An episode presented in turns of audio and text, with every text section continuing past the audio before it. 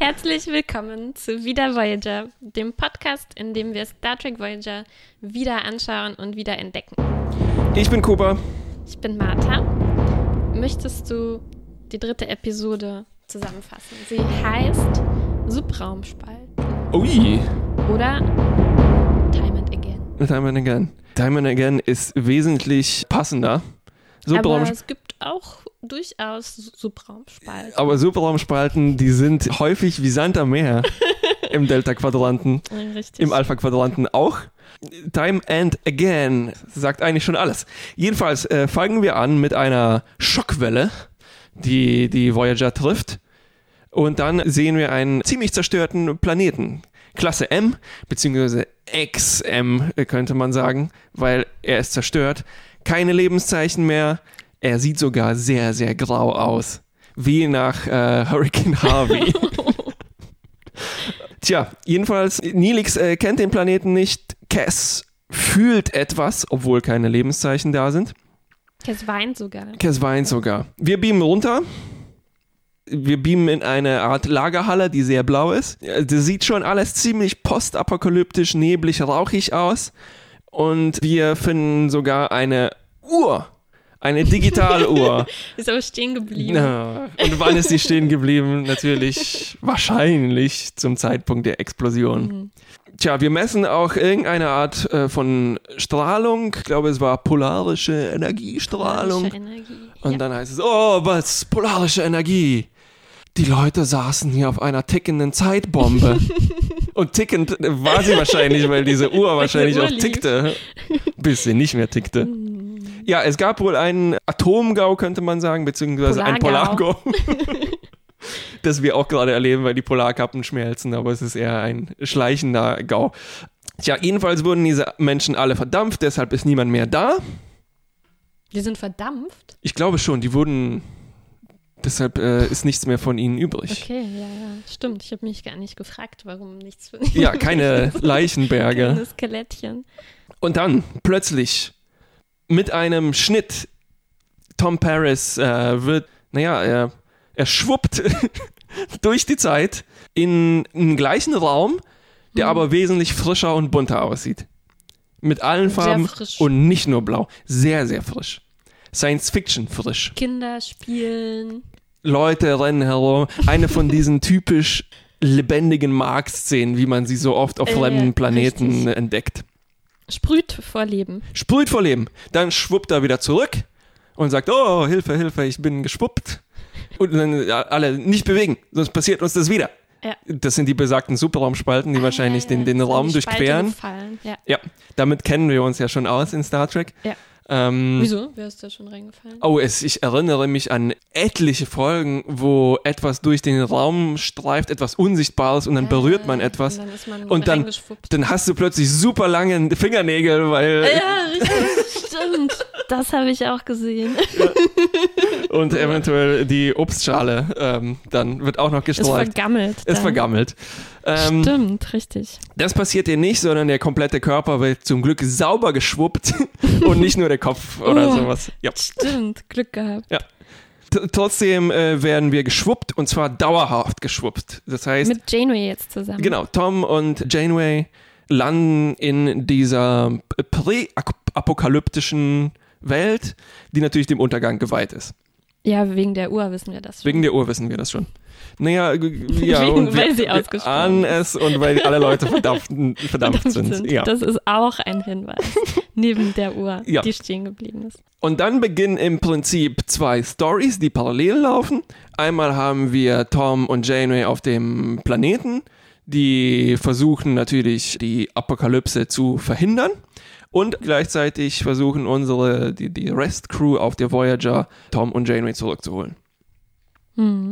Also klassische A- und B-Story, wobei beide Nee, nee, nee, die eine ist wichtiger. Nämlich die Undercover Investigation von Tom und äh, Janeway. Ja, sie finden auch gleich die Uhr wieder in einem Schaufenster und wissen dann, dass ja. sie genau einen Tag Zeit haben, ja. die Katastrophe uh, zu verhindern. Ich war tatsächlich ein bisschen überrascht. Also es war ein ganz angenehmer Twist, weil es ist so nah und ja setzt Stimmt. eine Art Countdown, aber auch nicht so perfide, wie ja. sonst Countdowns gesetzt werden.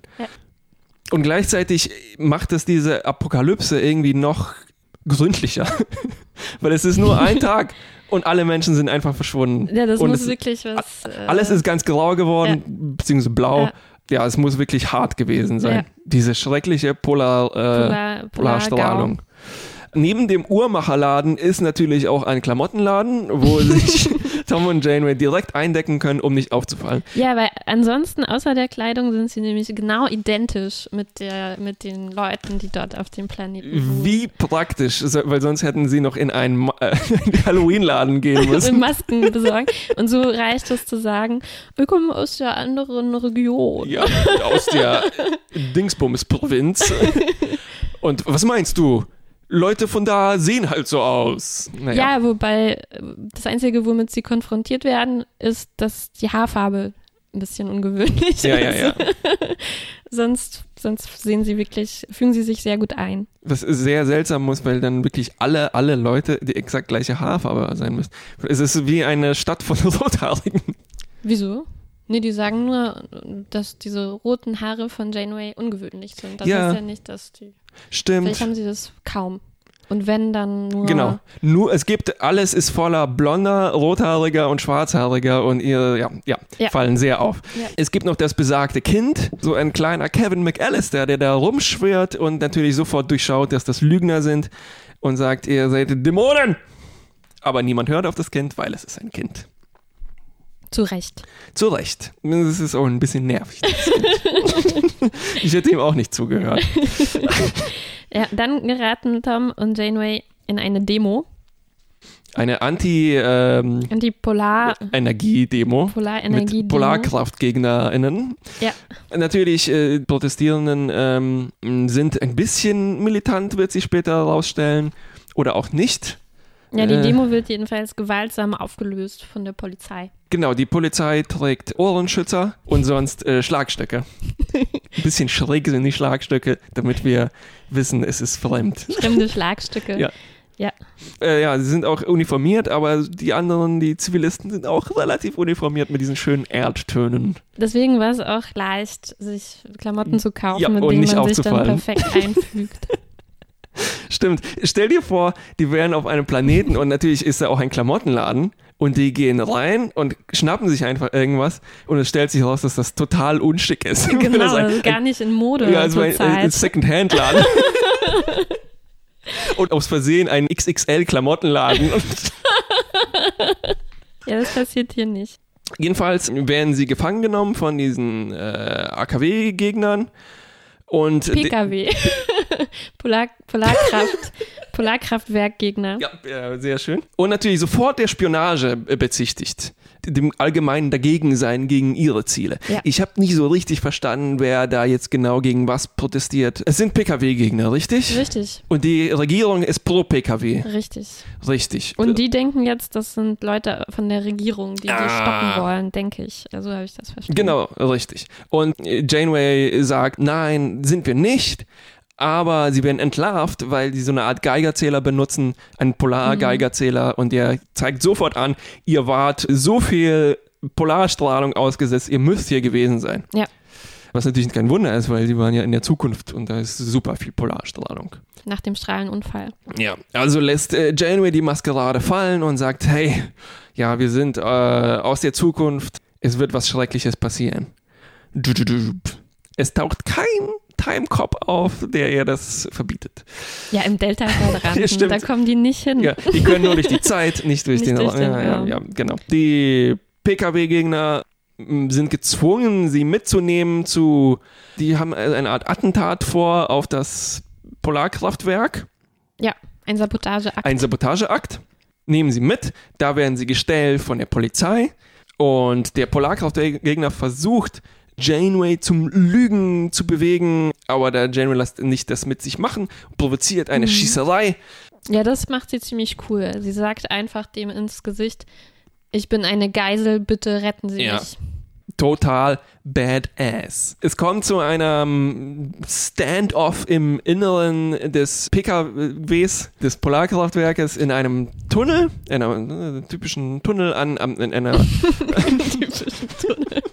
Ja, das, der Tunnel wird uns noch öfters begegnen. Ja. Mm, ja, es, es ist ein klassischer Standoff, also Pistole gegen Pistole. Äh, Wie heißt das? Standoff? Ja. Ist das nicht irgendwie Mexican äh, irgendwas? Mexican Standoff ist, wenn tatsächlich Pistole gegen Pistole. Aha. Und wer schießt als erstes? Oder vielleicht sogar auch mit, mit Reihen. Mit Reihen. Ne? Vielleicht ist das dann ja, erst mexikanisch. Das erste, das erste Tex-Mex Standoff. Tex Standoff. Achso, jetzt muss ich natürlich unterbrechen und wieder zurückschneiden zur B-Story auf der Voyager, weil mhm. wir kommen an den Punkt, wo sich die Stories schneiden. Nämlich die Voyager Crew waren schwer damit beschäftigt, Tom und äh, Janeway zurückzuholen. Und das war eigentlich relativ interessant, weil sie sind auf mehreren Wegen vorgegangen. Wir hatten mhm. ähm, so einen Ingenieurversuch von Harry, der bastelt da was Schönes. So, ein, äh, so eine Art äh, holographischen Pilzprojektor, der Subraumspalten überbrückt Tuvok versucht das eher rational und so detektivisch anzugehen mit was würde Janeway, what would Janeway do? Yeah. Und versucht das vorauszuahnen, was sie machen würde, um das zu synchronisieren. Und dann haben wir noch den Input von Cass, die irgendwas spürt. Am Ende kommt das alles zusammen. Harry äh, schmeißt sein Gerät an. Das beschafft eine Brücke zu Janeway und äh, dem dem Standoff. Standoff. Die dachten ja bisher, was diese Explosion verursacht hätte, wäre dieses, dieser terroristische Akt der Aktivisten ja. gewesen. Aber jetzt verstehen sie, es lag nicht daran, sondern womöglich an dem Rettungsversuch von der Voyager Crew. Weil dieses, diese Öffnung, die die da machen, die durchschneidet sozusagen irgendwie ja. das Kraftwerk, wichtige Rohre und so. Hm. Kühlungsrohre und vielleicht. Und dann kommt es einfach zu einer Lüftungsrohre. Kernschmelze. ja. Polarkernschmelze. Nun ist Janeway im Dilemma. Genau, soll sie den Rettungsversuch unterbrechen und nicht mehr zurückzukommen? Mhm. Oder verhindert sie die Katastrophe und die Leute werden nicht verdampft? Mhm. Janeway's gotta do what Janeway's gotta do. Das heißt, sie ballert einfach auf diesen Rettungsversuch. ja, ja, zum Glück funktioniert das. Zum Glück funktioniert das. Das, das Loch ist empfindlich. Wir haben eine Weißblende, es löst sich alles auf. Ja. Und du, du, du, Reset. Es ist, es ist nie passiert. Es ist nie passiert, weil wir äh, kriegen keine Schockwelle. Ja. Nur den Planeten. Nur den Planeten. Und der ist ganz grün. Und Cass muss nicht mehr weinen. Stimmt, Cass kommt rein, spürt sie, sie so eine Art, die, die channelt ja. Geinen und sagt so, oh, etwas hat sich ja, ja, im Zeitgefüge richtig. verändert. Sie lässt sich nochmal den Planeten zeigen, verdrückt dann nochmal eine Träne, weil alles ist gut ausgegangen. Und jetzt können Tom und Harry, was in der vorigen Zeitlinie nicht ging, auf ihr Doppeldate gehen, das sie sich vereinbart haben an dem Tag. Das hätten sie sonst nämlich verpasst. Oh Mann. Mit den Delaney-Schwestern. Die, die, die, hätten das noch irgendwie in diese Zeit-Loop-Story einbauen können, weil Zwillinge und Doppeldate. Ja, ja. Das wäre was gewesen. Tom hätte alle beide daten können. Alleine, als Vergangenheits-Tom aus einem Tag aus der Vergangenheit und Gegenwarts-Tom. Verpasst. Weil, weil, Harry war eh nicht so begeistert. Ja. Er wollte eigentlich nicht mit. Und der Titel hätte lauten können: selbst, doppelt selbstreferenziell verpasste Chancen. ich habe mich gewundert. Wir haben die dritte Folge erst und mhm. schon eine Zeitreise. Schon die zweite Zeitreise. Schon die zweite Zeitreise. Ja, in der vergangenen Folge also sind die auch schon durch diese, in der Parallaxe, durch die Parallaxe. Völlig äh, richtig. Gereist. Deshalb habe ich mich eigentlich gewundert. Ja. Ich habe mich ein bisschen äh, erinnert gefühlt natürlich an Zurück in die Zukunft, an dieses Verhindern einer Katastrophe, also wie Doc Brown an der Uhr hängt. Äh, stimmt, ne? stimmt. Und es gibt sogar so eine Art Auflösungseffekt, als diese Weißblende kommt. Leider mhm. nicht. Haben die kein Foto dabei von. Ah, dass es dann verschwindet. Oder die hätten so machen sollen, dass so ganz schnell die Zeit zurückläuft und also sich wieder zurückdreht und dann von da wieder vorwärts läuft. So hätte ich das gemacht mm. als Regisseurin. Mit ganz schnellen Stimmen, hohen Stimmen. Ja. Obwohl, es gab tatsächlich einen ganz kleinen Moment, der darauf sowas hindeutet, weil wir haben die zerstörten Kommunikatoren gefunden. Also Janeways und Toms Kommunikator. Aha. Ja, ja. Wie? War die, am Anfang? Irgendwo in der Mitte, in dem zerstörten Raum. Ah finden ja, die so richtig. ganz schrumpelige, hässliche Kommunikatoren ja. und sagen, oh, da ist was Schreckliches passiert. Und Cass spürt auch, Janeway war hier und hier ist Janeway gestorben. Stimmt. Sagt sie.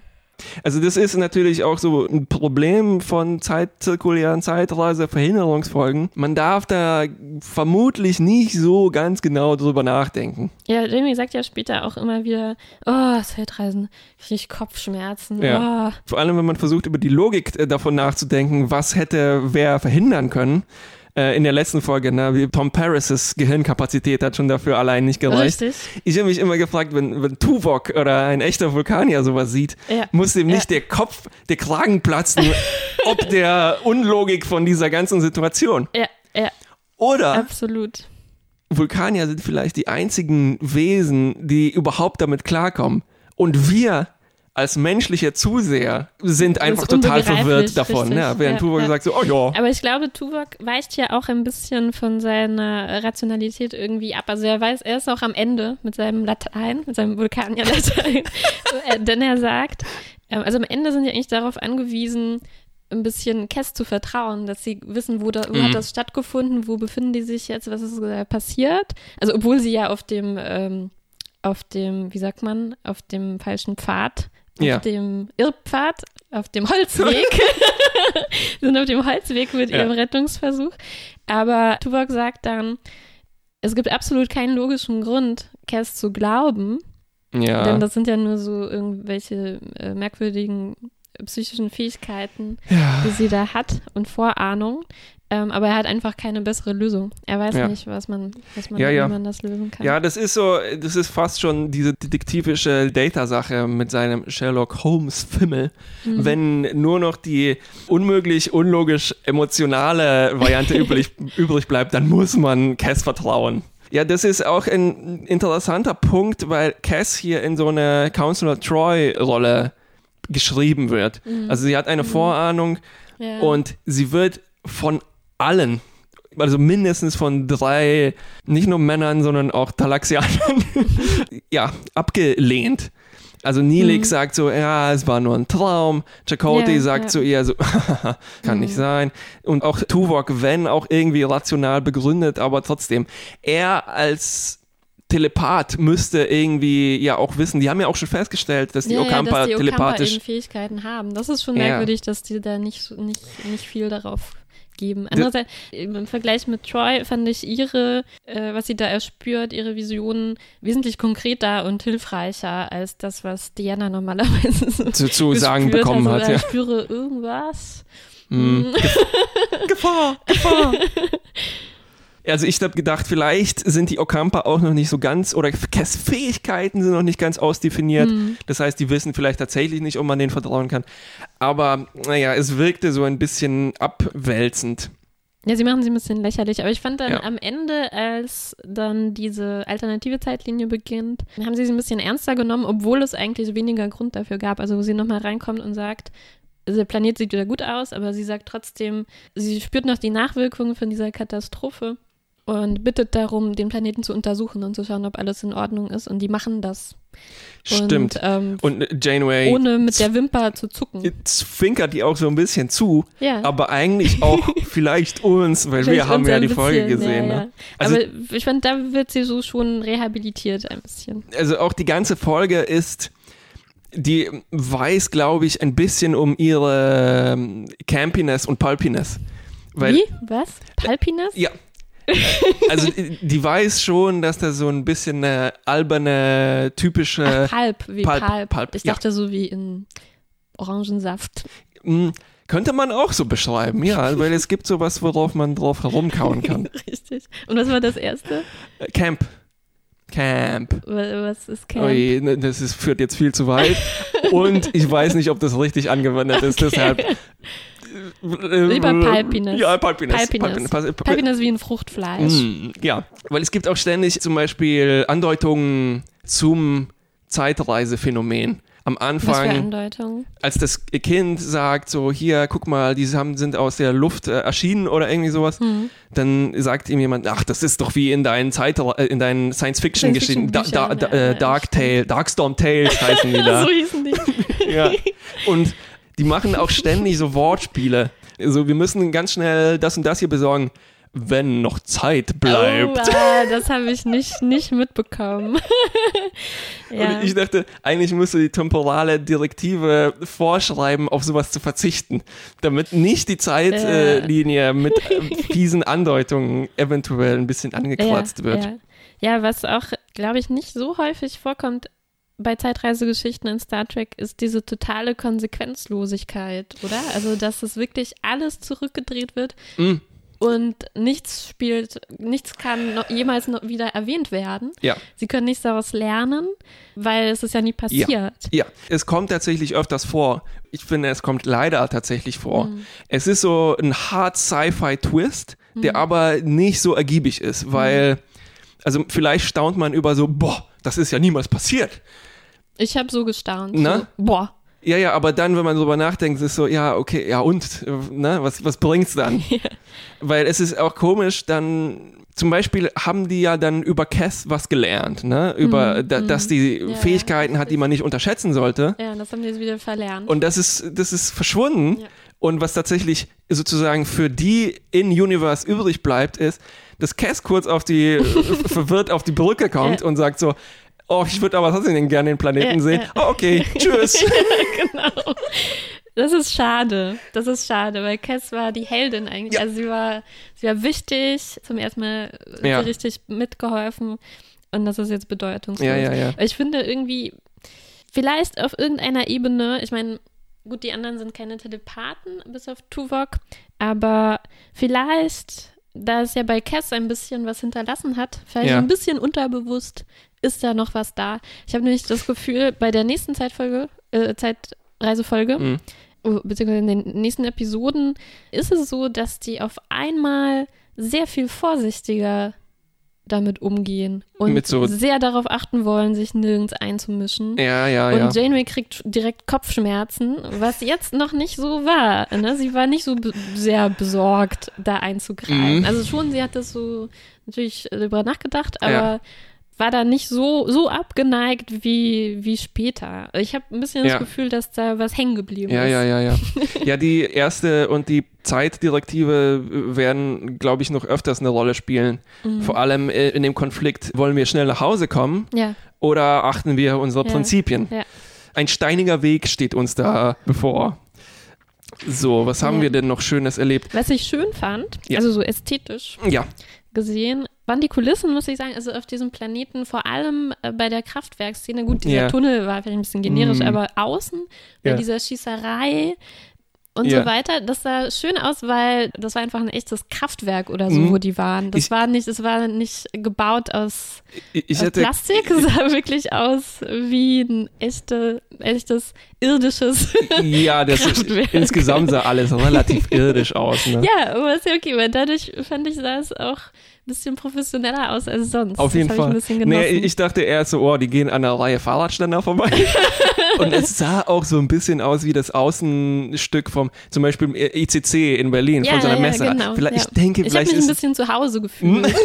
vielleicht ist es die gleiche Messehalle, wie die in der ersten Folge schon benutzt Bei den Okampa meinst du, das mm. könnte natürlich sein. Da hatten wir ja nachgeguckt. Ähm, genau, das war tatsächlich diese Halle, das war ein die. Du, äh, die du, wie du prophezeit hattest. Ein Convention Center. Ja.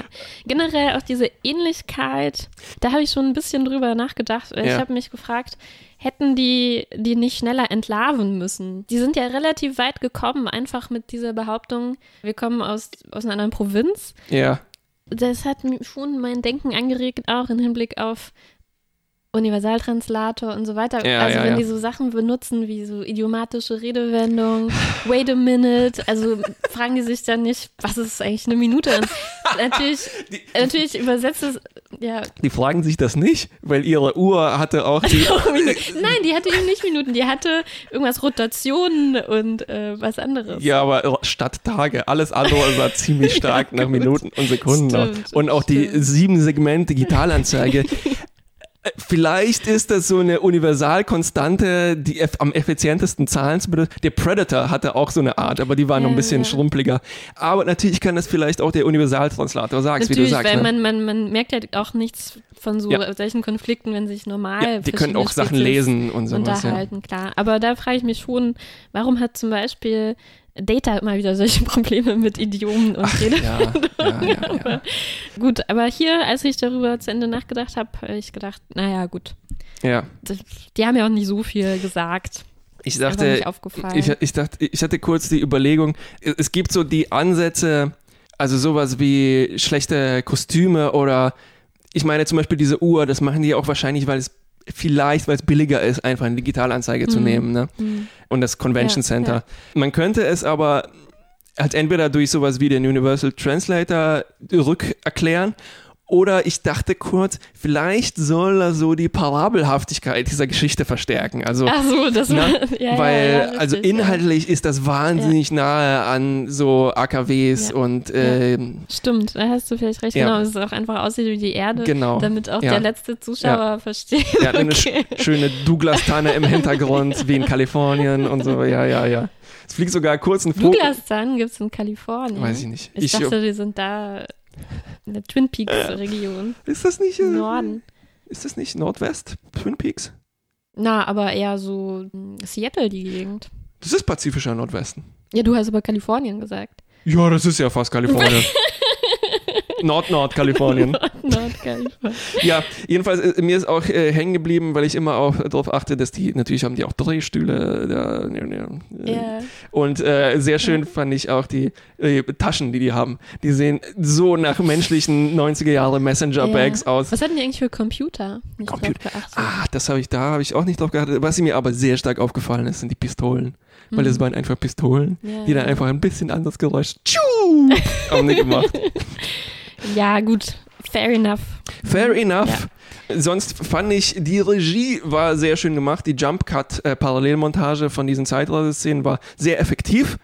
Hm? Was ist ein Jump Cut? Ein Jump Cut ist, wenn du schneidest und es passt aber nicht. Nee, es stimmt da nicht ganz. Ich benutze den Begriff falsch, aber, ich egal, meine ihn so, du ihn? sozusagen, die sind in einem Raum, Ja, Schnitt, ja. Tom ist immer noch da, aber in dem Raum einen Tag ah, vorher. Ah, ja, ja, ne? ja, verstehe. Und es Okay, ist, es okay, ist nicht so erklärt, es ist springt, die Szene springt. Das war, das ist immer schön, wenn sowas ganz Einfaches so Mhm, gut funktioniert. Und dann müssen die sich nur umdrehen oder die Augen zumachen, Schnitt und dann ist wieder zurück. Mhm. Da braucht man kein Geschwurbel oft, äh, keine Special Effects. Special Effects, ja, äh, kaum.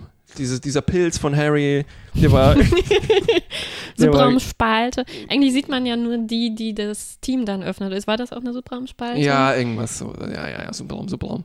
Und sonst hat man eigentlich nur diese Blauheit in dem Korridor. Hat mich sehr an Terminator 2 erinnert, den ich gerade im Ah. Kino nochmal gesehen habe, weil Ja. der auch so diese 90er Jahre Blauheit, Blauheit. Äh, oft benutzt. Ne? Und das steht für Ähm, Strahlung oder Zukunft? ich, ich, in dem Fall war es, glaube ich, einfach so eine Art Fremdheit. Teil. Ja.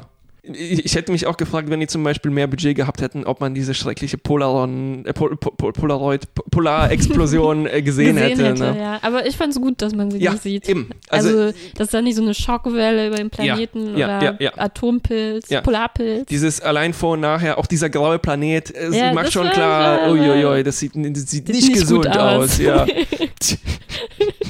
Aber er hat nicht so geleuchtet. Strahlungsmäßig. ja, genau so.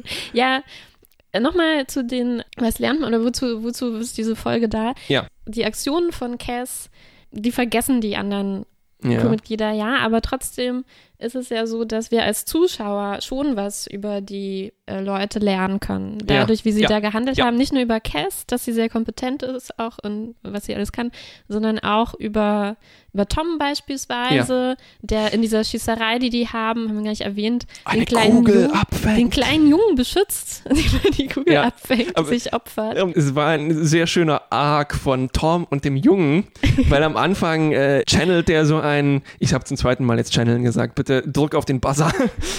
Lieber nicht, da soll ich nicht draufdrücken, hast du gesagt. Okay, äh, für unsere Zuhörerinnen und Zuhörer, bei mir stehen drei Buzzer, die sehr verlockend, Sehr aussehen. verlockend. Und es steht ein Schild dran, bitte nicht drücken. Richtig. ähm, führt sich erst auch wie einer von den feuchten Banditen, deshalb habe ich Kevin McAllister erwähnt. Ja. Ja, Kevin Dämon, McAllister Dämon. Ist, ist Kevin aus Kevin ein Zuhause. Ja, das weiß, das weiß man. Nein, man, stell dir vor, jemand hört zu, der ist 15 Jahre alt. wenn, äh, wenn man, fällt, ne? Wenn man Voyager mag, dann ist man nicht 15. Stimmt nicht. Ich habe letztens, ich pendle mit dem Zug zur Arbeit und da waren zwei Jungs, ja. so 15-Jährige vielleicht, die haben sich über Seven of Nine unterhalten. Das lasse ich mal einfach so Spoiler, dahingestellt. Äh, Seven of Nine haben wir noch nicht, aber ich, äh, es wird noch geguckt. Also Tom, genau, Tom zuerst erschreckt er diesen Jungen und, und ähm, macht ihn eigentlich ein bisschen fertig, ganz schön gemeine Dinge, sagt er, dass sie wirklich Dämonen sind und ihn gleich ja. fressen werden. Aber dann entwickelt er doch ein, ein äh, väterliches Verhältnis. Ja, vielleicht ist es auch so die temporale Vorgehensweise, ähm, also äh, entsprechend der temporalen Direktive. Einfach alle einschüchtern. ja, Vielleicht sollte man, sollten die auch super crazy agieren, weil das glaubt man denen sowieso dann niemandem mehr. Stimmt. Ne? Das ist vielleicht eine ganz gute Strategie, aber ich glaube, Tom er war sehr spontan in diesem Moment. Er ja. folgt, glaube ich, keinen Richtlinien für Zeitreisen. Ja.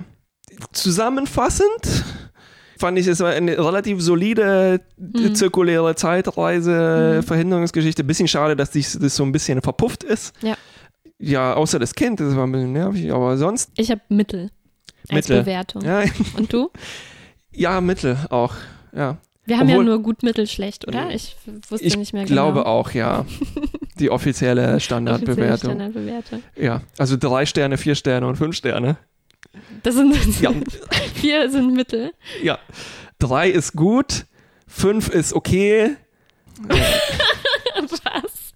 Okay, okay. Mittel, Mittel. Ja, äh, Lieblingsmoment noch, äh, der Doktor entpuppt sich als witzigster, ja, witzigste richtig, ja, die beste, beste Zeile. Ja, als er äh, can äh, scan, äh, can, can, can scast, als er Cass scannt und sagt. Du hast du schon lange nicht mehr Netflix statt Nilix gesagt. das ist schon abgewöhnt. Äh, ja, leider. Ich als, merke der Doktor, als der Dr. Cass scannt. Ja, ich merke gerade, wenn ich das vorlese, dann wirkt das gar nicht mehr so witzig. Er ähm, sagt trotzdem, was hm, sagt er? Your brain is not on file. also das meinte ich gar nicht. Das meintest du gar nee, nicht. Nee, ich habe aufgeschrieben, Cass und Neelig sind beim Doktor und erzählen ihm ein bisschen, was gerade vor sich geht. Ja. Äh, und er sagt, ah ja, klar, das ist ja die Voyage of the Doomed. Ja.